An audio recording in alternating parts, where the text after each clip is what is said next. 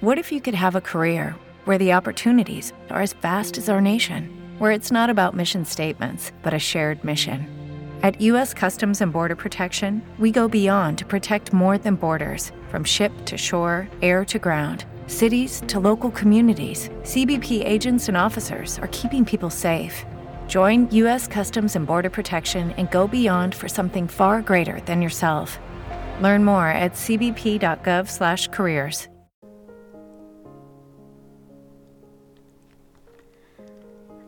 I gelesi, 108 anni dopo che era stata fondata la loro città, vennero ad abitare la fortezza di Cocalo, ingrandirono la città e la chiamarono Acragas, dal vicino fiume. Con un vasto e fertilissimo territorio e a poca distanza dal mare e con un gran numero di abitanti, Agrigento divenne straordinariamente ricca e popolata. Secondo quanto si narra in Diogene Laerzio, nei migliori tempi della sua prosperità ebbe 800.000 abitanti e il suo lusso diede luogo, a quel che dicevasi, che gli agrigentini si davano ad ogni sorta di piaceri, come se dovessero morire l'indomani, e fabbricavano come se dovessero vivere sempre. La vicina Cartagine fu la sorgente principale della ricchezza agrigentina per il traffico dei prodotti, ma fu ugualmente la causa della sua distruzione. L'anno quarto della Olimpiade 93 Amilcare la devastò a ferro e a fuoco. Egli la trovò con 200.000 abitanti, ma con vasti tesori. Risorta poco dopo dalle sue rovine, fu con varia fortuna per il corso di molti secoli, finché il genio maligno che annientò la Grecia passò anche il suo ferro sopra le più grandi città della Sicilia. Della famosa Agrigento giace quasi tutto nel vicino contorno coperto di erbe e nelle mani del tempo divoratore. Prima dell'aurora, portatevi sopra l'altura della Rupatenea, altura che lo stesso Polibio assicura essere la più alta cima di tutte quelle rupi scoscese.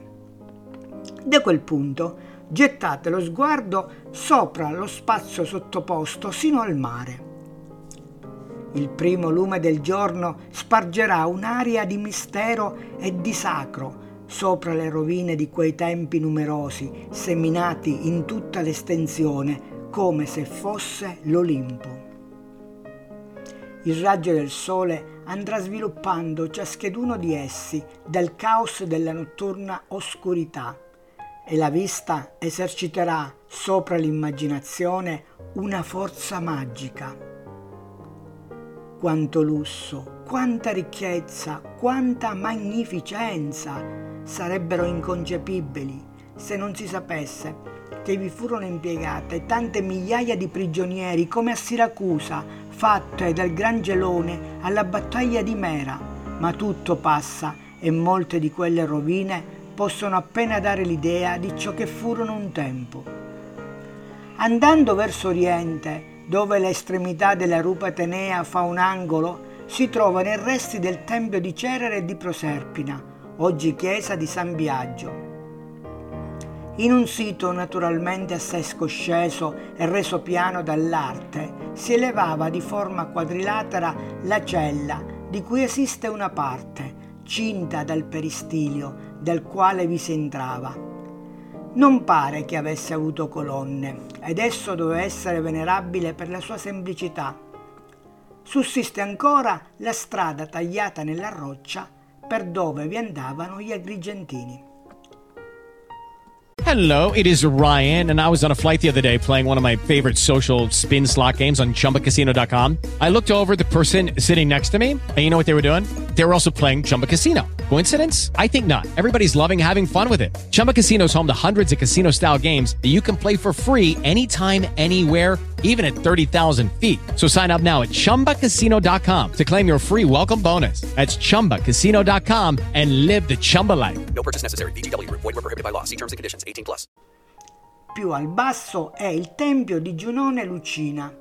Si eleva sopra un immenso stilobato che dare dov'è all'edificio una grande sveltezza. Su di esso i gradini e sul loro altopiano posavano le colonne doriche senza base e striate. In un fianco delle tredici colonne che lo formavano ne restano alcune in piedi sopra le quali gran parte dell'architrave ed alcune nell'altro. Dopo circa 300 passi verso occidente si trova il tempio detto della Concordia è quasi tutto conservato. Sono esistenti tutte le parti della cella. Esistono intere tutte le 34 colonne. Mancano soltanto il tetto, il fregio e la cornice nei fianchi e un pezzo del frontone.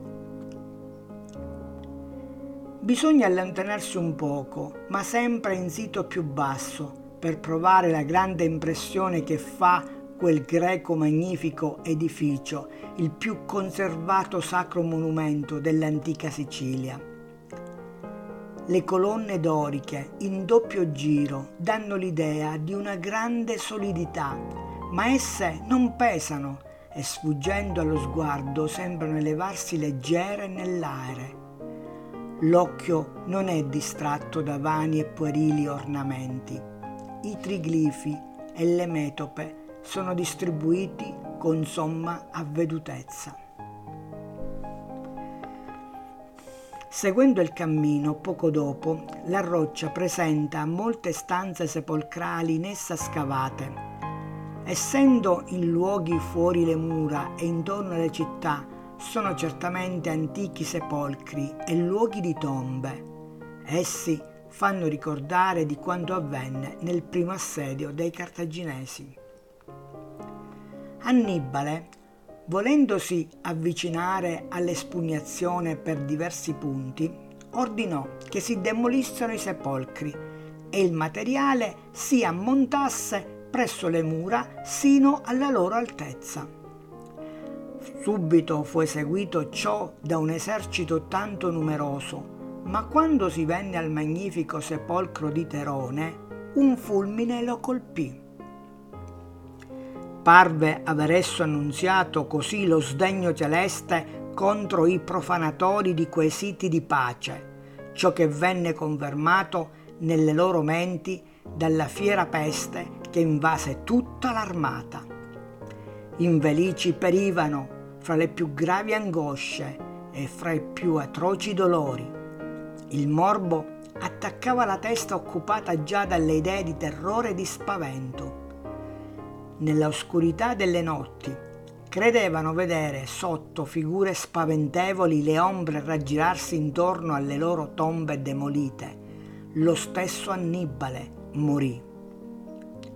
Imilcone, che gli successe nel comando, ordinò subito che si cessasse di devastare oltre quelle sacre stanze e sacrificò un fanciullo a Saturno e alcuni sacerdoti a Nettuno. A poca distanza d'Occidente evvi il Tempio di Ercole. Questo è quello che Cicerone avvisa di avere veduto e che era non lungi dal foro. Non vidi mai, egli aggiunse, cosa più bella della statua di quel dio in bronzo che in esso si venera.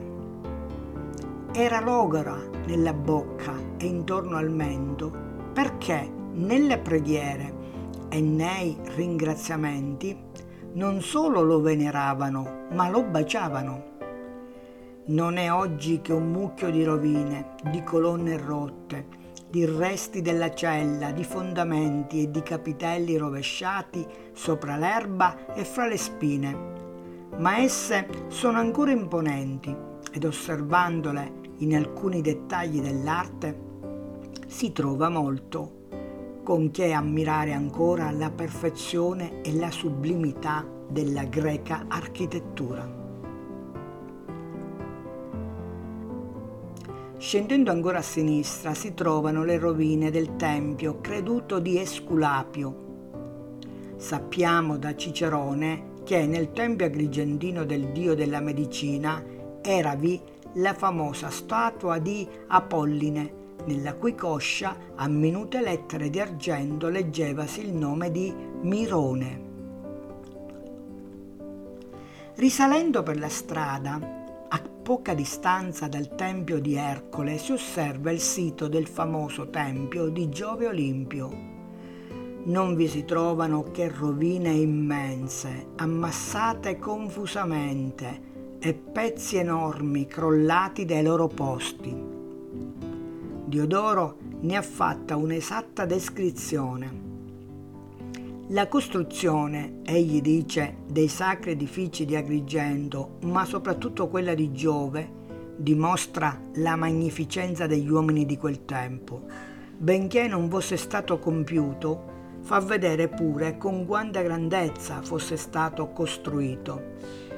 L'edificio colossale, abbandonato a se stesso e al proprio peso enorme, devastato può essere nei secoli di ignoranza, finalmente, secondo l'asserzione di Fazzello, nel 1401 cadde quell'ultima parte che era di esso rimasta e che era restata appoggiandosi a tre giganti e colonne, onde aveva acquistate presso il Volgo il nome di Palazzo dei Giganti.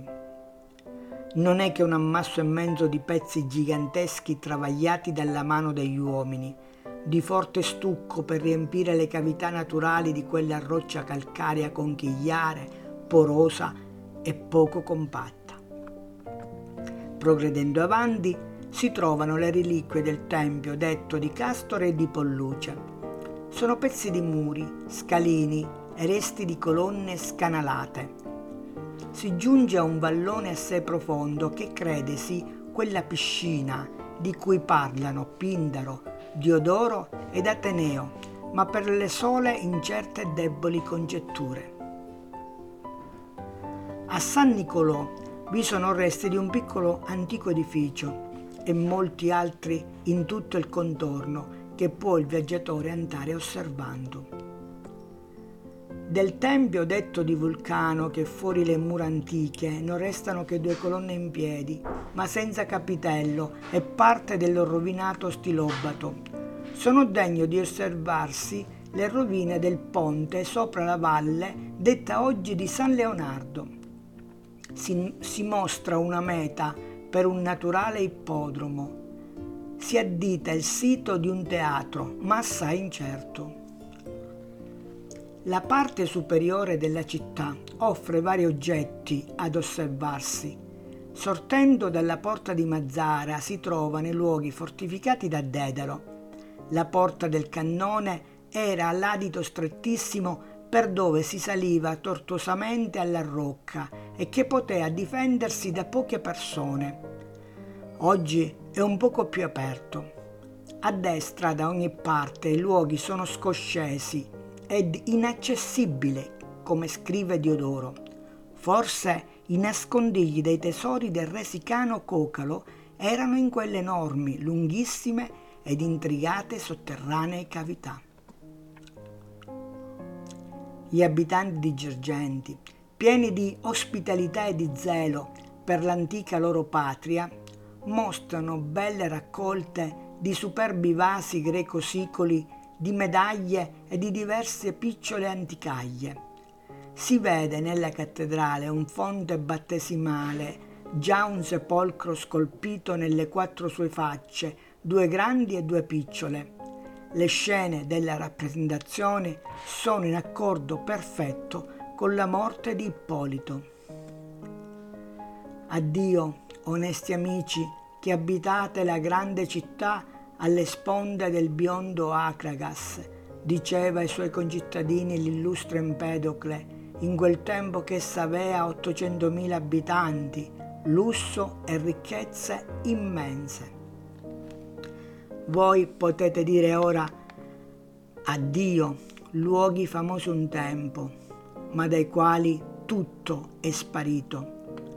Queste rovine preziose ci servano per stabilire la gloria e la magnificenza antica di Agrigento che le storie proclamano, annunziano agli occhi dell'osservatore la fine di ogni grandezza umana, i cangiamenti che i vari secoli apportano e le opere di una sorte capricciosa.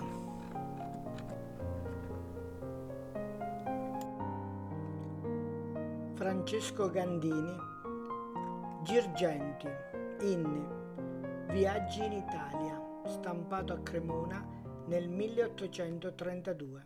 With lucky landslots, you can get lucky just about anywhere. Dearly beloved, we are gathered here today to. Has anyone seen the bride and groom?